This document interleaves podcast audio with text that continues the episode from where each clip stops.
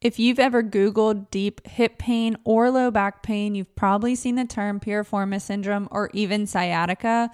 The piriformis muscle is a stabilizer of the hip and the pelvic floor, and it helps to contract the hip into hip external rotation. So we need that muscle to be nice and strong and also mobile. However, not all lateral hip pain is piriformis syndrome.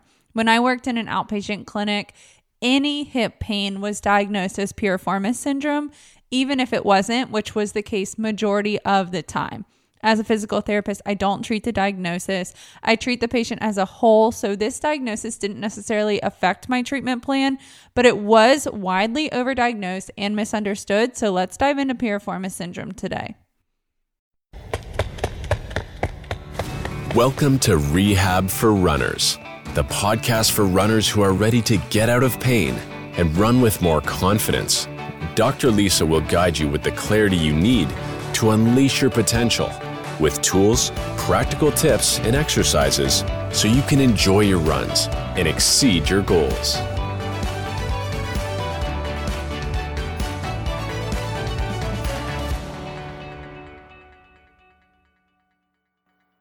Welcome back to another episode of the Rehab for Runners podcast. I'm your host, Dr. Lisa, and I hope you had a great Thanksgiving. At the time of this recording, it's the week after Thanksgiving, and I've just been joking around saying I've been a mashed potato for the past couple weeks because, to be honest, I really have not done anything. It's been two and a half weeks since the race. In the past two weeks, I've done nothing but take walks and go through some mobility exercises. The first week was, you know, recovery week. I understood that I had to continue eating and fueling and sleeping and just also resting, but also performing some light movement just so my joints didn't stiffen up. But the second week, things just were chaotic because of Thanksgiving, and I probably could have worked out. I probably could have rode my bike, but I didn't. I just was continuing to enjoy the rest and also not having anything on my agenda because you know, if you've trained for a race, then it's kind of nice to not feel like you have to do anything or really any sort of workout every single day. So I have been enjoying that, but in the past couple days I have gotten back into working out. I've done a spin class and I am also excited to be back into this routine because I don't know about you, but I thrive when I'm in a routine and also, I feel like I have not lost that much of my fitness or my endurance. Now, I have not gotten back into running yet. That is a tomorrow activity, but I have done the spin class. I have worked out and I still feel like I've, you know, I've still got it. I don't feel like I am completely wiped of my endurance. I feel like I'm still like kind of close to baseline. They say that you only lose 20% of your endurance when you take two weeks off. So I'm two and a half weeks off. So it really hasn't been that bad. And I'm okay with losing 20% of my endurance and maybe a little more than 20% of my endurance. But I think it's pretty cool that it's like everything I've done over the past couple months has not necessarily been wiped clean. So I can still kind of pick up similar to where I left off. But I say that now, and my run tomorrow is going to be very humbling and it's probably going to be a aka walk jog, and I'm just going to slowly build just like I have done before in the past. Getting into today's episode, we are talking about piriformis syndrome. Now, I have worked in a sports medicine outpatient PT clinic with some top doctors. I have done this in Northern Virginia. I've also done this in Richmond, Virginia. And I wish I was lying when I say every single patient that came in with lateral hip pain, I mean, 99.9% of the time, was diagnosed with piriformis syndrome, especially if they didn't have nerve pain, so like numbness or tingling down the legs. If they did have numbness and tingling down the legs, it was probably diagnosed as sciatica or like some sort of nerve impingement diagnosis. But if it was just like a dull ache or even like pain down the legs coming from the glute, then it was piriformis syndrome. And I think luckily I had some great mentors when I was a new grad. So I never stopped learning, still have never stopped learning. But the best thing I did when I was a new grad was not pay attention to the diagnosis, but I paid more attention to what the patient presented with and thinking of it as a puzzle. Now, obviously, if they're post op, they got a fracture, something else is like the diagnosis, I'm going to pay attention to that. But if it's an overuse injury, then my brain immediately switched to I have to work through this puzzle and figure out why this person has hip pain because hip pain for one person is not necessarily the same as the next person. It's not all caused by the same thing.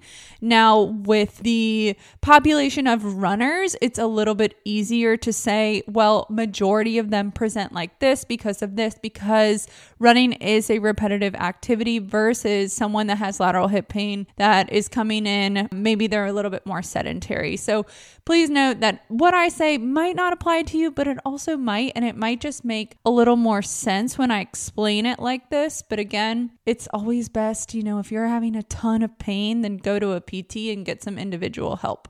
Let's talk about the definition of the piriformis. I already said it's a hip stability muscle and it works as a deep hip external rotator.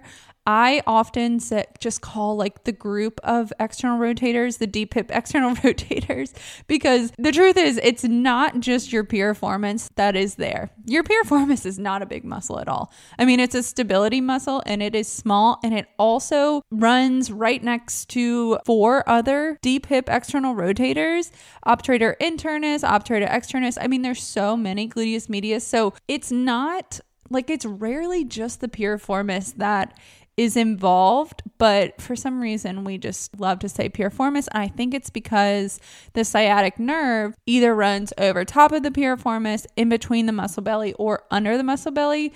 So I guess that's why we are so caught up in piriformis. But just note if you're not having nerve symptoms, which includes numbness and tingling, and you probably have the involvement of a couple of the deep hip external rotators, which is completely fine because they all do the same action. And and it's probably from an overuse injury with running.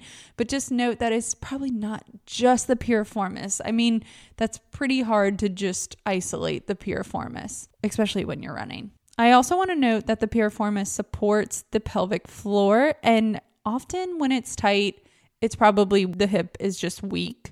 But if you on the flip side are having pain in your piriformis, it's kind of a different story. So, the definition of piriformis syndrome, according to this PubMed article that I will link below, states it involves buttock pain referred to the leg. Diagnosis is often difficult and it's hard to conclude that it's p- true piriformis syndrome because the standardized tests that we as PTs will take a patient through don't necessarily validate that it is piriformis syndrome. So, again, that's why I think if you're working with a PT, it's important that they look at you as a whole. They're not just looking at you as the diagnosis because chances are it might not be piriformis syndrome. And you really have to go off what we call the impairment. So that means as we see you move as physical therapists, we're looking at are your hips tight? Is this muscle weak? Is that muscle weak? Is that muscle tight? Et cetera, et cetera. So again, not just looking at the diagnosis. Another study from PubMed states piriformis syndrome is a condition of sciatic nerve entrapment at the level of the ischial tuberosity. Okay, so that is part of your pelvis.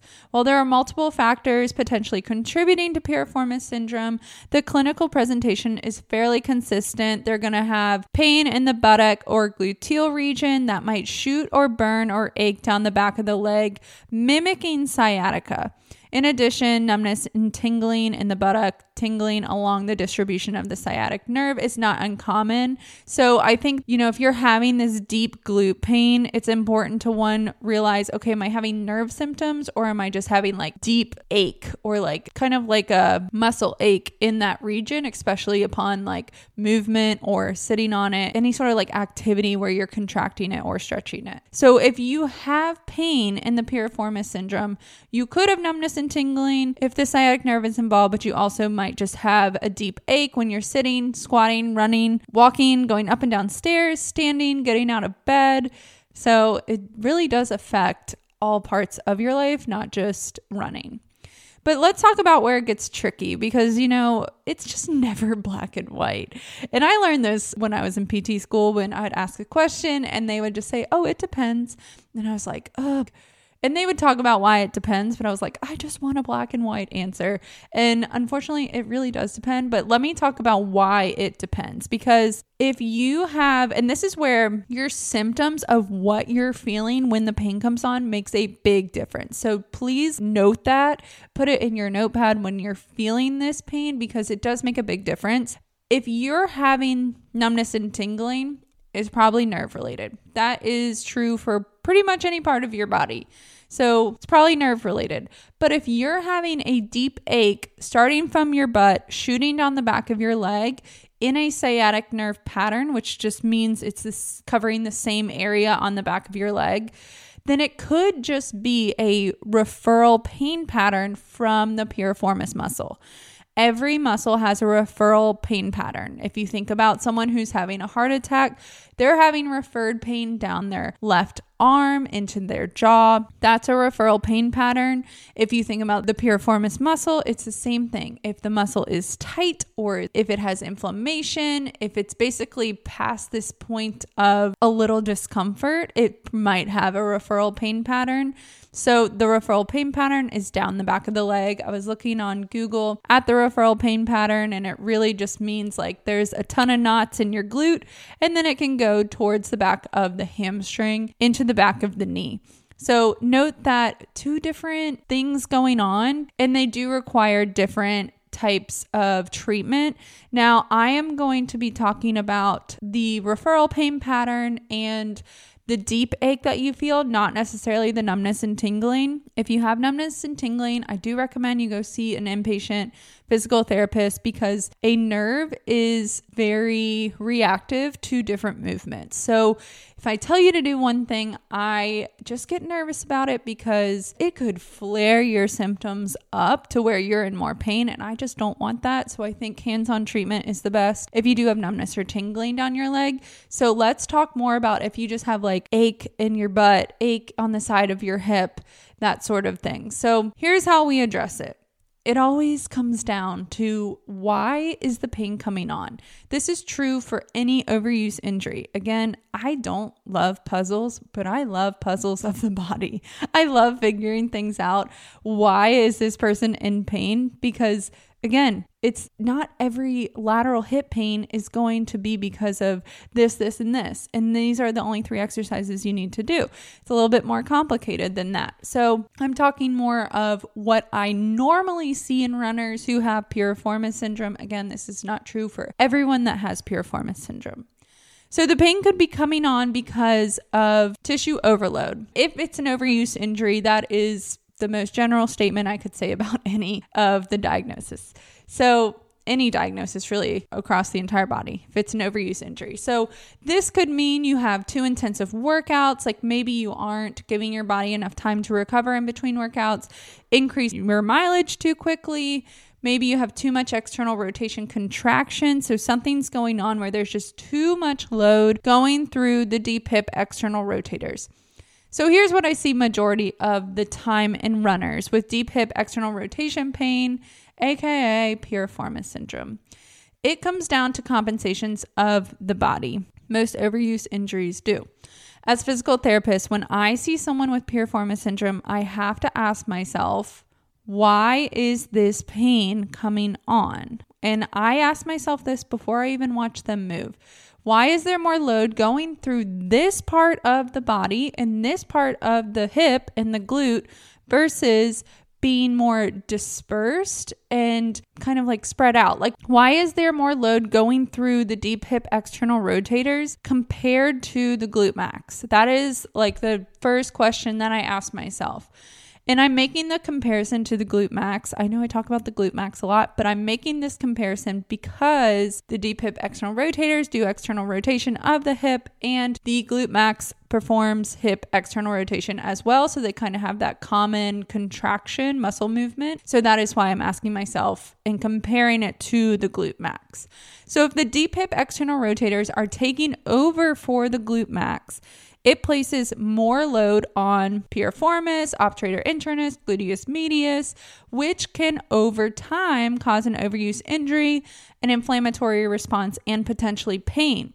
Now, we've all seen those exercises where you sit on a lacrosse ball or tennis ball, maybe use a massage gun to loosen up the tissue, which is great. That's perfectly fine. I don't have a problem with that at all. But you have to back that up with rehab exercises that address the weak area around these deep hip external rotators because we have to address the weak area. Otherwise, there's just going to be more load going through the hip external rotators. So find the weak area, strengthen it, and then there won't be as much load through the deep hip external rotators, and that includes the piriformis. It's the same with stretching. A ton of you have probably seen like pigeon pose or figure four stretch and seated, which again, like go for it if it helps, but it's not fixing the problem. If you're just focusing on pain management, I have no problem with that at all. I think you should be doing that to focus on pain management.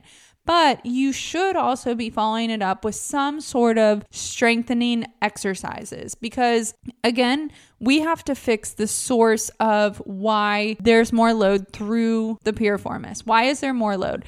Especially if your external rotators are strong, then it's like, okay, we need to figure this out here. Because if they're weak, that's one thing. But if they're strong and they're doing just fine and your glute max is having trouble turning on, okay, bingo. That might be why this is all happening.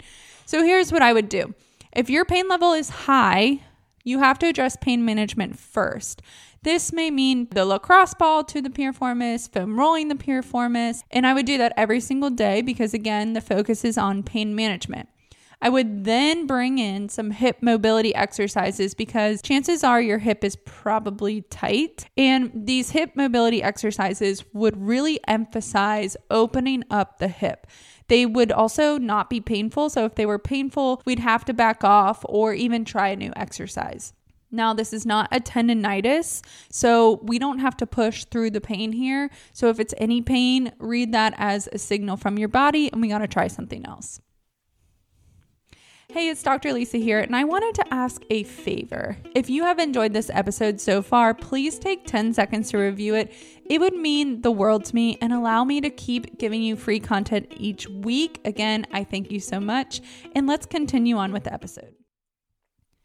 For strengthening, I would not do anything that contracts the muscle into external rotation at first, but I would work on different movement patterns such as the hip hinge to load the glute max, especially if the glute max is weak. And that's where an assessment would come into play to see if the glute max is weak. But a lot of the time, you know your body better than I do. Even with me assessing how it's feeling, I might be able to connect the dots for you, but you're able to feel your body way better than I am. So if you're like, I just feel like my glute is not, quote, turning on, that's a good sign that maybe the glute max is a little bit weaker or it's just not able to go through its full range of motion and contract like it should. So if you feel that way, that is a really good sign to work through that hip hinge and also work through some hip mobility. After you have mastered hip hinge, worked through some hip mobility, pain level has gone down, that's when I would start working into isometrics and rotation of the hip. I would start with non weight bearing, progress to weight bearing. Again, it depends on your pain level and what you can tolerate, but hip external rotation is functional. Just because that motion might be painful does not mean we should avoid it forever. That is a red flag if a physical therapist does that. It's the same with the low back. If you have pain when you are bending over into lumbar flexion and you never get back to lumbar flexion, even after all this rehab, your PT has failed you because lumbar flexion is super functional and there is going to come a point where you're able to do it pain free. That's just a side note, but it's the same thing with your hip external rotators. If you have pain with it originally, that doesn't mean you're going to have pain with it forever, especially with a good rehab program. So you do eventually want to work back into hip external rotation and internal rotation. And again, this should not be painful. It's really once you've reduced the pain a little bit. Other things that you can do, you can get a corticosteroid injection. I know some PTs will still do ultrasound. I don't necessarily think that's the best use of your time. You can KT tape it for pain management as well, but I usually find that the lacrosse ball and the foam roller work wonders just for like reducing pain and then following it up with exercises like hip mobility and some isometric contractions just to get things offloaded with the deep hip external rotators. I hope that makes sense. If you are dealing with piriformis syndrome, I do encourage you to go through the HIP program. It's 12 weeks long. It starts with isometrics and it works your way up. So it will offload the piriformis and the deep hip external rotators, and it'll also reinforce that glute max motor control and contraction and strength by working through the hip hinge. So I will link that below as well if you are interested. And as always, I hope you have a great run, and I'll talk to you next time. Bye.